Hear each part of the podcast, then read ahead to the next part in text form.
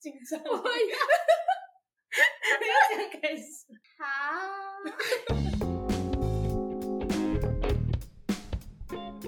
Hello，大家好，我们是卖故事的女侠，女侠，我是佳慧。所以前面是要讲女侠才可以讲名字啊。女侠了哇，纯粹。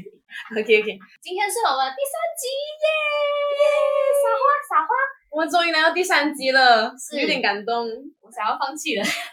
哎，你太快了，才第三集。Hello，今天呢，我们要聊的就是职场。因为我有在啊、IG 上面问大家喜欢什么样的主题好，所以其实蛮多人回应说关于职场的八卦啊等等的。职场真的很多东西，我就是职场本故事，所以它的精彩故事呢，我们会留在最后。但是我们今天就浅浅的聊一下这个职场的东西，等我们的观看人数标的时候，我们再来，我们把好东西留后面，好不好？敬请期待我们的职场故事。对，今天我们要聊的就是，请问，同事可以变朋友吗？其实我们就只是拿出来讨论啦，对对就是希望我们的这一些讨论的这些意见啦，我们的看法啦，可以帮助到即将要进职场的你。可能你们听了会有一些感同身受的想法。如果你是老板的话呢，你可能也可以听听打工人的心声。不然你以前打工的时候，可能你也有这种想法。你觉得可以吗？我觉得没有标准的答案。为什么我们今天会定这样的主题？其实就是因为我在小红书看到非常多人给职场新鲜人的建议，都是说不要跟你的同事变朋友。例如，第一个他警告的是，绝对不要跟你的同事透露你的私人情况，比如薪水吗？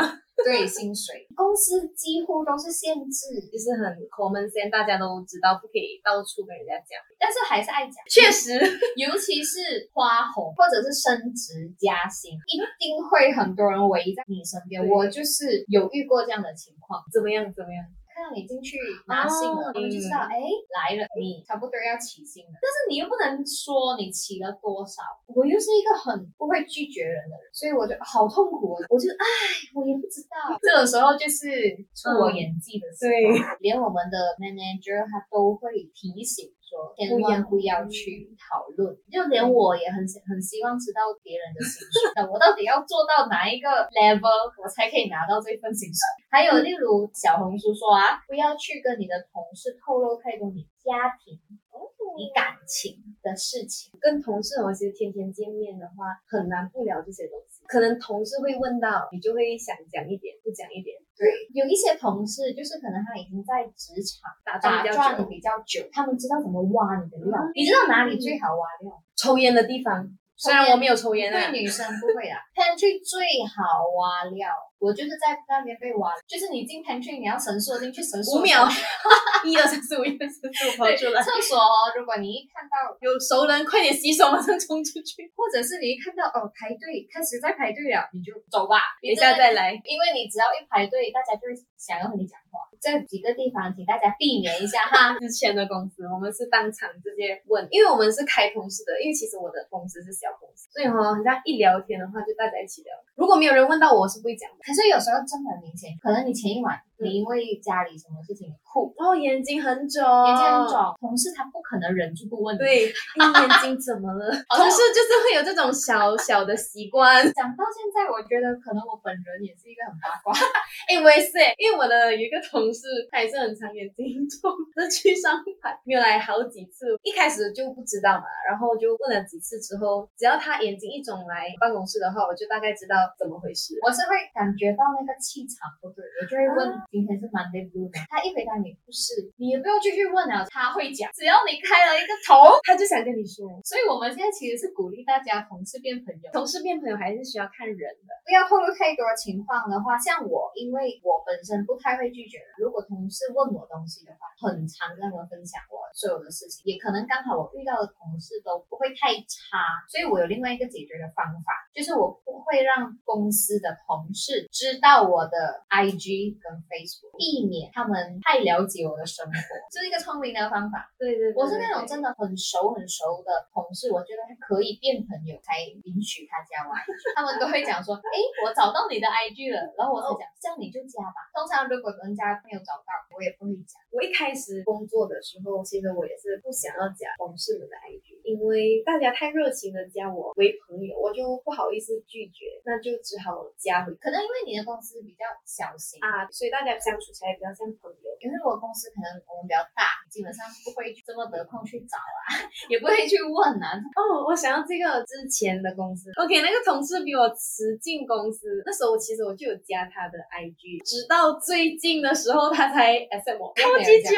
我那天也是有一个同事，他就是在我们的收工酒那一天，他就跟我拍了一个照，然后他就说上传到他的 Instagram，然后他要 tag 我，所以他就跟我拿我的 IG。当然这个人是很很好的人，他就 follow 我了嘛。然后我也是到了好像两三个月我才 follow 回去，我完全不知道这件事情，因为可能他的 account 就是好对一直没有意识到我没有 follow 回去。但是你会做 follow 回去的动作？嗯，我会，我真的很选人。我有些大学同学都没有 follow 回去，可能我不太好奇他的生活。我觉得啦，不要让同事知道你太多私人的情况，这一点是我赞同这个观点。第二点，小红书是说呢，叫我们不要完全的信赖对方，不要暴露自己的缺点和未来的计划。我曾经就是因为太信任对方，我觉得这个人也很厉害。他看到你被你的 manager 骂过后，他就会打电话来给你。当下你情绪就很糟。很低落的时候，有一个人打来就跟你讲，哎，没有事啦，不用紧，有什么你跟我讲啊，你就会跟他诉苦。整治这个最后就差我一步，所以他把你所有你跟他诉苦的东西都报上去了嘛？报上去给那个骂我的 manager，背后凉了，凉死了。而且我当下还没有发觉，我好像是两三个月后 久才时间，可能那时我们刚出入社会了，那以为也能够交个朋友之类的。对，而且他也演得很像小绵羊啊，谁知道他是大灰狼。我的话一开始肯定不完全信任，因为其实我一进公司的时候就先观察每一个人到底可以不可以跟这个人更深一层的交流，就是有一个女同事先来跟我聊比较深入的话题。然后我才慢慢的跟他们比较熟，然后比可以跟他们聊比较私人一点点的东西。但是呢，一开始是全部人都可以信任啊，到后来其实你就会发现，哎，有一些人会在你背后跟老板、老板娘们打小报告之类的，就算会讲太多都好，都故意放风声给他们知道啊。然后这就是另外一个故事。对，然后放风声给他们知道过后，哎，老板、老板娘怎么会知道呢？你就知道谁就是那个内。对，那我的人是那种，如果你问我，我就噼里啪啦跟你讲到完。我跟他们讲了之后，我都会回去懊悔很久。我就觉得我为什么要讲？如果我刚认识这个人，其实我不太会主动去跟对方讲，我会先观察、观察、观察，到他跟我讲话，或者是我自己观察完毕，然后我就会噼里啪啦把什么东西都讲出来。不要太信任对方，我觉得还是很看人。但是在职场上的确，我们要有界界限、戒心，我们要时常防备，因为就说他是同事，就会有竞争关系。而且尤其是跟你同样职位的同事、同样部门，然后你对的上司是同一个的时候，上司会把你们拿来比较。如果你做的比较好，那么你升职加薪的机会可能会比较高。所以哦，另外一个人开始就会产生嫉妒啊，开始去猜，诶，为什么你可以这样子？为什么我不可以？我跟你做一样的东西，等可能他本性也不坏，嫉妒心盖着了他的双眼。然后我还有小红书说，就不要去信赖对方，然后去暴露自己未来的计划。嗯，例如什么？我觉得辞职，不要去跟你的同事说，哎。我有这个冲动，我想要辞职啊。像有一些同事，其实他可以接受，怎么说？就是你辞职，其实跟他没有太大的关系，他就是啊，当这一个八卦无所谓。但是有一些可能，你辞职会影响到他工作量会变大，可能他会恨你多一两个月，或者是如果他本身是有那个野心的，可能他想取代你的位置，所以你放出这些消息的话，就会让人家有更多的动作。所以为什么很多人？会选择安安静静的离职，就是不知道为什么辞职跟薪水在公司变成是一个非常禁忌的话题。我们都还不是说什么要退休的年龄，我们都肯定还要追求什么更高的薪水啦。所以我觉得年轻人换来换去是正常。我是很直接的跟我的 manager 说，你要做好心理准备。我觉得我随时会走。哎，我要辞职的时候，我也是很坦然的跟我的同事们讲。可是因为你的那个辞职不一样，这就是一个他非常精彩的故事，我们就会留到后面。如果你好奇的话，留下去。OK，OK。第三点，别和某一个人的关系太好，也别说别人的坏话，对任何人都尽量持平，保持中立。可是这个很难，我不知道你有没有那种讨好性人格，我还蛮讨好。可能我觉得那个东西不太好吃，但是如果我身边的人说很好吃，我还是会忍住，我还是会讲，哎，蛮好吃的，是哎是哎，真的很好吃，我很会附附和人。这样子讲的话，其实我也是，不是讲东西好不好吃，就是他们会拿东西来给我吃，可是我又不怎么爱吃，可是还是会拿，对，然后就啊谢谢谢谢，然后我就放出来，对对，还是会拿。可是我现在有一个很好的借口，因为我戴着那个牙套，哦，没关系，我不能咬，我就可以拒绝掉它。保持中立很难，是因为。你一定会听到公司某个同事的八卦，就算你再怎么不爱八卦的人，你还是听到八卦。所以当有人传到你这里的时候，除非你是很理智的，像我本人就不是一个非常理智的人。他只会说：“哎，你不觉得那个人这样子这样子做很过分吗？”我就是吗？这么还真过分的？但是我有在努力改过来，就是我会我会回答说：“哎，是吗？可是我没有这样觉得，比较委婉呢。但是如果你一直保持中立，日子久了，你就听不到八卦。没有人，没有人跟你讲，因为你永远不会站在哪一方。对，因为他们就觉得跟你讲没有乐趣。因为通常我们去讲都是希望对方赞同你的观点。但是如果我一直是反驳他，跟他讲，其实你不要这样想，其实他没有这样的意思。听了我就是很非常的感情。我的话就是有一个同事拍摄嘛，已经其实差不多要接近放工的时间啊，差不多五点半这样，然后他要拍影片这样子。可是那个同事是华人，所以哦他要讲国语的台词。可是因为呃要放工了嘛，所以他就想想着要放工，所以他很紧张，然后所以他就快点去把台词念完，所以一直卡词卡。然后所以终于到了差不多要六点的时候，他终于录完，他已经回家了的时候，那个另外一个同事就问我，你觉得他今天表现怎么样？我想。来呀来呀，他一直要套我话，因为我其实我知道他因为赶着要放工，其实看得很明显。然后我就想，嗯，因为是讲埋话的关系，所以他会比较卡词。我就站在比较客观的角度去评论了这一个整个场景。他就看着我，他讲：“你跟他很熟是吗？” 直接被猜出来。哦，既然这样，我就把问题抛回给他。那你觉得他怎样？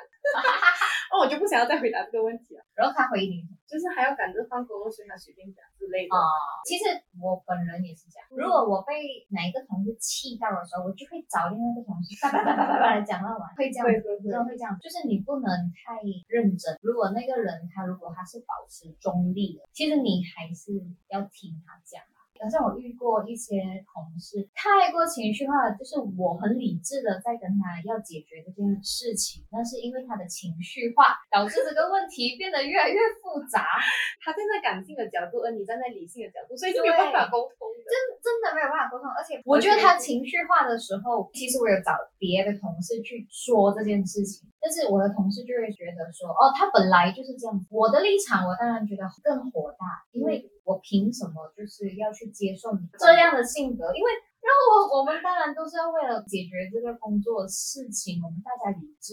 撇开工作的话，我本人也是一个非常感性的人，非常爱哭的人。事情过了过后，会觉得说他讲的话也没有错啦，就是他当然他本人就是这样，我们也没有办法改变他，只能自己去消化。对对对，我很理解，就是为什么我们有时候没有办法站在中立，因为当下的情绪真的把我们影响到太严重，所以还是要学啊。你其实你太过感性、太过情绪化，或者太过偏袒一方，非常的危险在职场，你很容易就是会因为你的不和。而，被就是可能背后插刀，就好像如果你的同事在抱怨你的上司，然后你跟着他一起抱怨，然后他就很有可能到时候去跟上司讲哦，佳慧讲，所以最后一个小红书说呢，尽量不麻烦别人。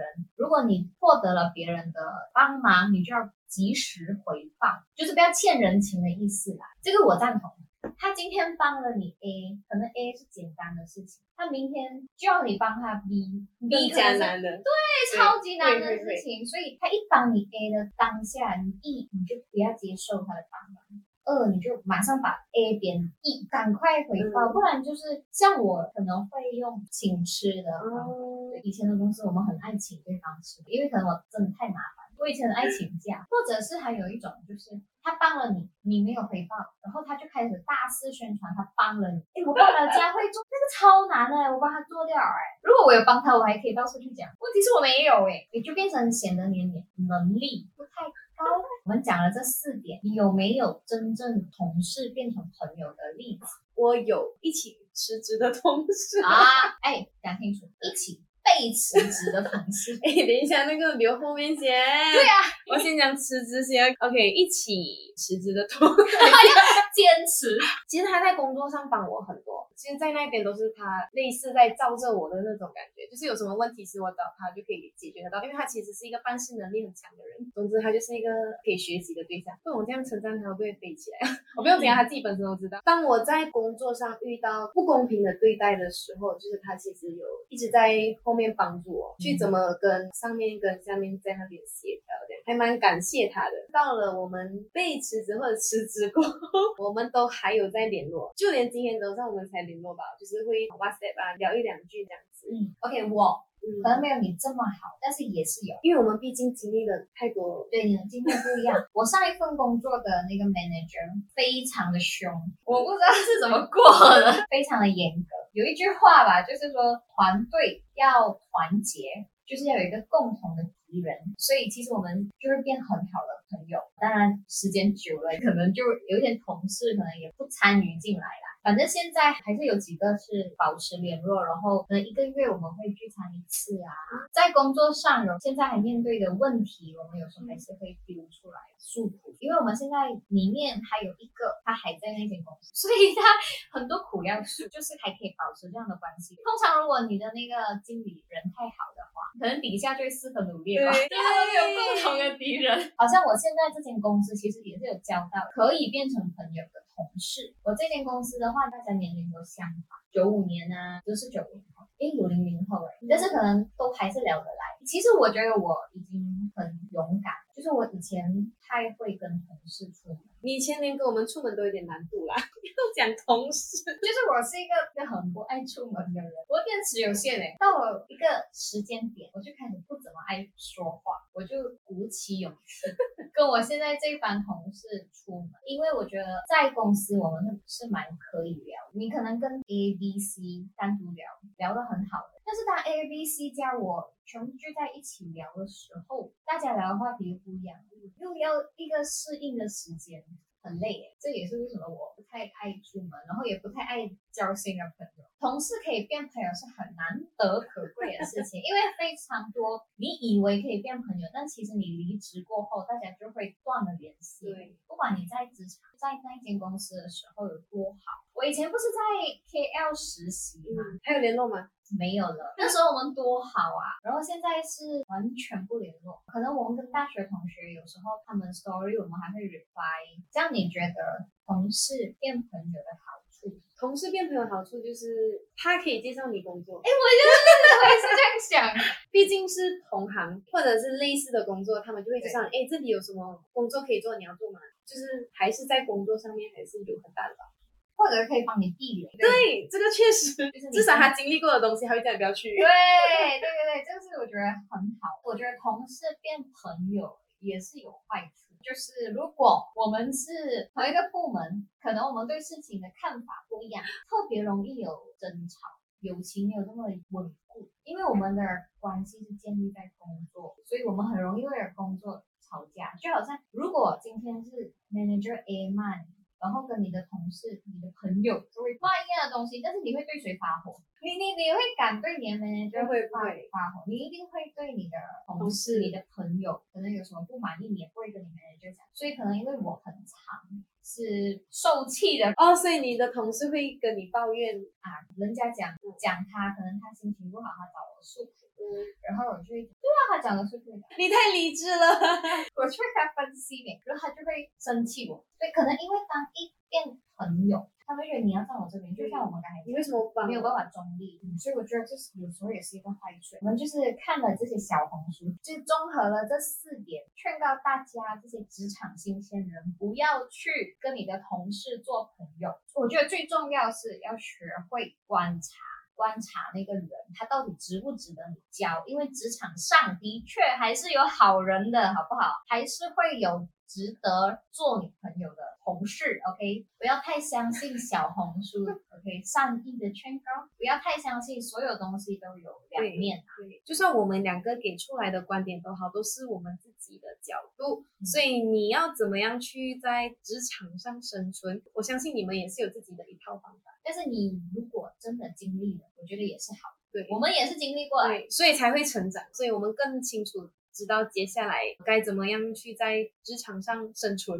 所以如果你们也有职场上的故事想要跟我们分享，也可以敲我们的信箱，或者留言在我们的 podcast 的 IG 上。OK，我们的 IG 是 Go Be Talk 的 podcast，记得去关注我们哦。欢迎敢敢来跟我们讲，不用害羞。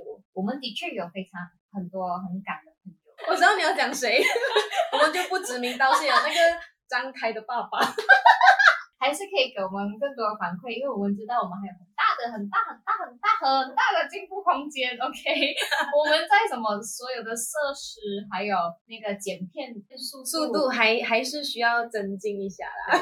我们在努力了，好不好？我们大家都是在职场上每天都在努力过职场生活的。